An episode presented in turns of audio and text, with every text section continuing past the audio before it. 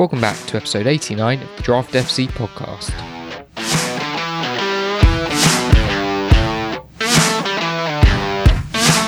Welcome back to the Draft FC podcast, a podcast dedicated to all things Draft FPL. My name's Mitch and I'm your host for another game week preview looking ahead to game week 3. Now, before we get into the juicy stuff, I'm duty bound to tell you that if you're yet to check out draftfc.co.uk, we are now offering a seven day free trial for all new users, which gives you full access for the week and lets you see what you're missing before parting with any of your hard earned cash. So there's no reason why you can't go and have a look at everything we've been working on over the last few months. It was another enjoyable uh, game week, game week two. Um, not so much for me in a draft sense, had a pretty shoddy week for the old draft team. But footballing wise, there was plenty on offer, some decent matches there. Again, not a huge number of shocks apart from the fact that Brentford only won 4 0 against Man United. Other than that, everything seemed to pretty much go as as standard. I'm recording this on Tuesday the 16th, so Liverpool and Palace drew uh, 1 1 last night, which I guess was a pretty pretty big shock, particularly away from home. But Darwin Nunez hardly covered himself in glory there, and we will mention that later on with one of my uh, hidden gem picks. So, as I said, I'm recording this episode on Tuesday, the 16th of August. So, any team news, injury developments, or press conference clues are up to date as of then, and of course, subject to change. Some of the players I'll be discussing in this episode include Saliba, Rodrigo, Konsa, and Carvalho. So, let's get into it. So, let's have a look at the fixtures then for game week three. Uh, the early kickoff stands out. Spurs at home to Wolves. Even though it wasn't a great result, 2 2 at, at, Chelsea, I think the nature of the way that game went will mean that Spurs will be on uh, hopefully a bit of a high. Wolves still sort of stuttering a little bit, but haven't been as bad as I think some people thought they would be. But were obviously quite lucky in the end to get away with the draw at Fulham after Mitrovic's penalty was saved. Quite a few games that could go either way. Palace Villa, Everton Forest, Fulham Brentford, Leicester Southampton, would hardly be able to call any of those. Arsenal's fixture away at Bournemouth stands out, and they've actually got a very nice run now, um, all the way up to game week nine, which I'm going to mention a little bit later. West Ham and Brighton should be a good game. And then Monday Night Football, Liverpool there again, away to Man United. Now, I think lots of people will be expecting uh, a decent result for Liverpool here, and I wouldn't necessarily bet against that. But but I think from both team perspectives, there isn't really a better time to play each other. Man United are obviously on a massive low at the moment, but Liverpool also have loads of injury problems, particularly up front and at centre back. Um, and so both teams um, would be going into there reasonably confident. Um, United obviously can't buy a win at the moment, but uh, if they can't get up for that game, they can't get up for anything. So, a new little segment I'm going to do each week is Waiver Watch, where I'll tell you the most wavered in and most wavered out players um, in the previous week, according to our data on the Draft FC Global dashboard. So the most wavered in players last week were Saliba, Schär, Gross, and Sessegnon. And the most wavered out were Thiago, Schmeichel, Werner, and Mings um, for obvious reasons. So into my main picks, and the first one is Saliba. Um, currently owned in around 36% of leagues in 8 team leagues. And as I mentioned, Arsenal have a cracking run of fixtures up to the North London Derby in Game Week 9. Ignore the red flicker on United away in Game Week 6 because as it stands, that is a banker. The minus one in the last game is not reflective of how he's done so far, and I can't see him losing his, his place in the team for now. So for two out of three leagues out there, He's a very easy waiver to make this week. Maybe you were waiting until after the Leicester fixture, and with hindsight, that was very sensible. Next is Pascal Gross, just worth mentioning him again. Obviously, highlighted him on last week's pod following their impressive result against Man United. Again, he had an XG above 0.5 from his one shot and is still up there in the overall uh, XG table. Many draft managers already moved um, as he was amongst the most wavered in, according to our dashboard, as I just mentioned. But for those who haven't already, Brighton have a very nice run of fixtures and he's very much in form. Another midfielder is Emi Buendia for Villa.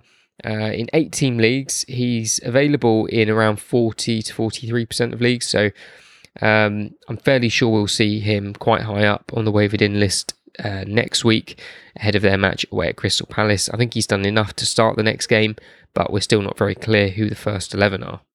Finally, on the main picks, it's the the main man Rodrigo for Leeds, who's currently leading the way in uh, FPL points with 22 through the first two games. Um, now, I had Sinisterra high pre-draft, but thanks to his injury, Rodrigo has uh, fully taken advantage of the starting spot that he's had at the beginning of the season. And for now, it looks very much nailed down and he's looked very lively. Obviously, currently top goal scorer with three goals after the opening two games. Leeds do have a difficult fixture at home to Chelsea this week, but following that, they've got a pretty decent run as well up to around game week 10. Hard to ignore him when he's in this sort of form, and if it does drop off or he loses his place, um, I don't think you'll lose too much value by just dropping him back into the waiver pile.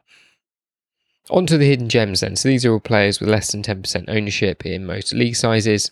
Uh, the first one is Bazunu, Southampton goalkeeper, has managed to get save points in both of the opening games so far, though obviously hasn't managed to keep a clean sheet, which will be a concern, but he's very much nailed on. Away to Leicester, um, followed by United and Chelsea. So if you're in very small leagues, you can 100% wait on him. But if you're in larger leagues and he's still in the waiver pile, then you very much need to pick him up. Next is Joachim Andersen for Crystal Palace. Had a really good game in uh, in the opening game week against Arsenal, putting long ball after long ball over the top. Always seemed to be finding a teammate. We didn't really see as much of that on Monday against Liverpool as Palace played a lot more within themselves, uh, particularly up until the red card. And clearly, Andersen was much more preoccupied with pissing off Darwin Nunez and doing a very good job at that um, rather than spraying balls everywhere. But obviously, Crystal Palace are at home this week to Aston Villa, who still haven't really got into a rhythm yet. Um, as I said a minute ago, I think that could be quite a tight game and hard to call, um, but not the worst option if you're looking for a clean sheet shout, and could be someone that does something at the other end too. Obviously, the opposing team there is Aston Villa. Now, Diego Carlos came off uh, during that win over Everton. Um, and reports this week have, have uh, said that he's ruptured his Achilles, which is really unfortunate um, because that'll basically rule him out for most of the season. Um, as such, it would seemingly pave the way for a return for Konsa back into the starting 11. The only spanner in the works could be if Callum Chambers is preferred due to his uh, superior retention and distribution skills on the ball. In very large leagues, I think Chambers could be an interesting gamble, but for now, uh, I think Konsa and Mings are likely to be the main two at the back again. Next, particular mention to uh, the Leicester defence in general. Aside from Castagna, the ownership for the likes of Evans, Fofana, Justin, and Amartey is all below 10%. Uh, with Southampton at home this week, it's hard to say which Southampton obviously is going to turn up. But again, similar to Crystal Palace, not the worst shout for a clean sheet this week if if they don't turn up. Both of these clubs look like they could really struggle this year, and while I don't expect uh, a clean sheet in this game, I'd probably predict a score draw. Um, as I said, not the worst odds if you're desperate. And for the likes of Fofana, could be an interesting little early investment if it sounds as though that move to Chelsea is going to go ahead then uh, I would expect him to go uh, and play quite a lot of games for Chelsea, considering the potential financial outlay they're looking to spend on him. Um, so yeah, could could be an interesting one just to pick up and see if the stock goes up. Another Crystal Palace player is uh, Eze. He's probably someone that's been in all of our draft teams at some point over the last year or so. Um, I was actually surprised um, that. Uh, I think I saw the other day he's 24 years old. In my head, he was still sort of 19, 20 and, and very much on the up. So we really should be expecting to see him entering his prime about now. His place in the starting 11 at least looks pretty assured for now, and he got his first assist setting up Zaha for the opening goal uh, in that game at Anfield. Um, amazing that actually that his ownership is less than 10% because I thought it was quite a popular pick uh, around draft day. And uh, Palace are another team, apart from Manchester City, uh, next week in game week four, they've actually got quite a nice set of fixtures for the next couple of months. So, yeah, could be one you're interested in. Next is uh, a pick that I wouldn't have had in here um, before yesterday's game. Obviously, Darwin Nunez sent off, um, will be out for a good handful of games. I think it's. Uh, I think at least three, but depending on what happens, um, if if anyone else steps in, it could be more. But at least three games. Um, Luis Diaz on the left and Mo Salah on the right, I think, are fairly settled. But obviously, down the middle, um, Firmino's injured, uh, Diego Jota's injured, obviously, Nunez is out. So there aren't many other options. Um, hence why Fabio Carvalho, new signing uh, this summer, could be a decent shout. We've already seen him come off the bench in both games and get sort of uh, 10, 15 minutes in each of those, and he has looked decent. He had uh, he had one shot in anger yesterday, which um, wasn't far away at all, and and that really would have made him a hero if that had gone in quite late on. Um, but I think there's a very decent chance he starts the next game.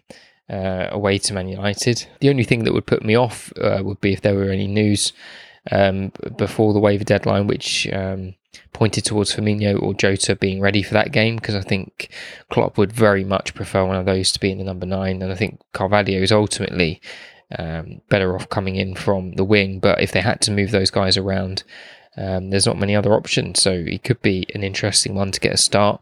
Uh, and if he does well, um, or if the injuries carry on uh, a bit longer, could be in the team for a little while. Next, I've got two Nottingham Forest strikers. Um, obviously, quite a growing force being amassed at Nottingham Forest at the moment. Not a day seems to go by without them either being linked or announcing that a new player has been announced. So, um, obviously, in the opening game week, they played with Surridge and uh, and Johnson. As predicted, Surridge made way for Awoniyi in game week two, and, and that actually looked really good against West Ham. I think the two linked up quite well. Um, wasn't the the best striking partnership you've ever seen. They often found themselves quite far apart at times, and uh, I think Johnson was was often the one acting as supplier. Um, when I think he would have preferred to be in the box a little bit more. But anyway, they've also added uh, Emmanuel Dennis to the ranks, um, who we'll all be familiar with from Watford last year, who did his uh, did his draft managers very well uh, for certain times during the season. And also, they're being linked with Neal Maupay from uh, Brighton. Now, I wonder whether they were linked with Dennis and Maupay together, and it was a case that maybe they're going to get one or the other. But as it stands, it sounds as though they're all going to be in the squad um, come the end of the transfer window. And how they're all going to fit in, I really don't know. Because, say, apart from Surridge, all four of the others would be expecting to start games, and maybe that's the point. There's just plenty of competition. Um, the likes of Dennis and Maupay, you know, even Awoniyi would work pretty well as as impact subs. I think given the form from last season and what he's already shown this year, I can't see how uh, how Johnson makes way from that team. Uh, I think he he can be moved around quite easily. He can pull back into more of a number ten role. Works quite well coming in from wide as well. So I doubt he will lose his spot very often. But from the other three, they all look to be pretty much uh, out and out centre forwards. We've seen Emmanuel Dennis play from wide a little bit, so whether that signals a change of formation or if they just want the flexibility to be able to change formation during the games, because you know, with the best will in the world, they are going to end up having to chase quite a few games. I think if I was a Forest fan, I'd probably want one or two defenders maybe to be linked, um, but uh, it's quite exciting. It's um, you know looks like they're just going to try and blow teams away and outscore them. But I think if you're with waiver priority this week, Emmanuel Dennis uh, ain't a bad shout, particularly in the very larger leagues, because we already know what he can do in, in the Premier League. My most hidden gem pick this week is Carvalho um, for Liverpool, so I won't go into the rationale why, as I just explained it before. Um, just one main on the get rid list this week, which is uh, Diego Carlos, as already mentioned. Um, just can pretty much be out for the rest of the year. Uh, a couple of trades um, to discuss that have been messaged to me uh, in the last couple of days or so. I won't say who sent these in as um, they weren't actually sent in to be read out on the pod, but while I've got them and uh, I've got this segment, why not? So, uh, first trade in a six team head to head league Salah and Chilwell for Heung-Min Son and Robertson. Obviously, four pretty big names there, but given uh, the way Chelsea's squad seems to be shaping up and how well Cucurella's already slotted in, he would be the main concern out of those four names. So I'd probably lean Son and, and Robertson just for the pure nailed on starts, but obviously Salah by himself um, could quite easily blow those two away. Um, so yeah, I'd probably opt for Son and Robertson there, but it's obviously tight. And uh, another another trade message for a 12 team head to head league. Um, again, Robertson involved. Robertson Martinelli, Cornet, and Ings for Targett, Gundogan, Hwang, and Darwin. So I wonder if that trade has been uh, taken back now that Darwin is uh, going to be out for a little while. So um, always very difficult to judge trades like this. The more players that are involved, the harder it gets. Obviously, the more variability there is. Um, I would say on the face of it, it doesn't seem too hard. I think Robertson, Martinelli, Cornet, and Ings would be my preference over Targett, Gundogan, Hwang, and Darwin. Targett and Hwang could very much easily end up being waiver fodder. Um, Gundogan, decent pick, and uh, Darwin's obviously a good pick there. Uh, but especially now he's going to be out for a few games, I much much rather have Robertson, Martinelli. Yeah, a lot more points I think there um, than the bottom one. So that's where I'd go for that. So that's it for this episode. The waiver deadline this week is on Friday morning at 11am, ahead of the main FPL deadline on Saturday morning at 11am against the early kickoff, which is Spurs against Wolves. As I mentioned at the top of the show, uh, there is now the option of a seven day free trial on draftfc.co.uk, so you can come and explore uh, the dashboard. So, the global dashboard provides you with all of the ownership data, the the amount of players getting waived in, waived out, who the top managers are bringing in. So a lot of these stats are the ones that I bring into the podcast, and they're all completely there for you to look at and use yourself. Um, as I said, you can have a look at them for free this week with the free trial. You'll also have access to the personal dashboard, which breaks your league down uh, in ways that you can't see anywhere else. And moving forward will be uh, where we allow you to rank your league against all the other leagues in the world, which will be really exciting um, and uh, something that I'm sure we'll all be interested to share. If you're a fan of the podcast, even if this isn't your first time, make sure you're subscribed so that you don't miss out on any future episodes on whichever platform you're listening to. Give us a follow on Twitter at draft underscore FC. Um, as I always say, that's probably the easiest way to get hold of us and send us messages. Um, that's where those trades I just read out came from. Um, usually pretty active on there. If I don't reply straight away, I tend to uh, at least sit down and go through all the messages uh, in good time ahead of the waiver window.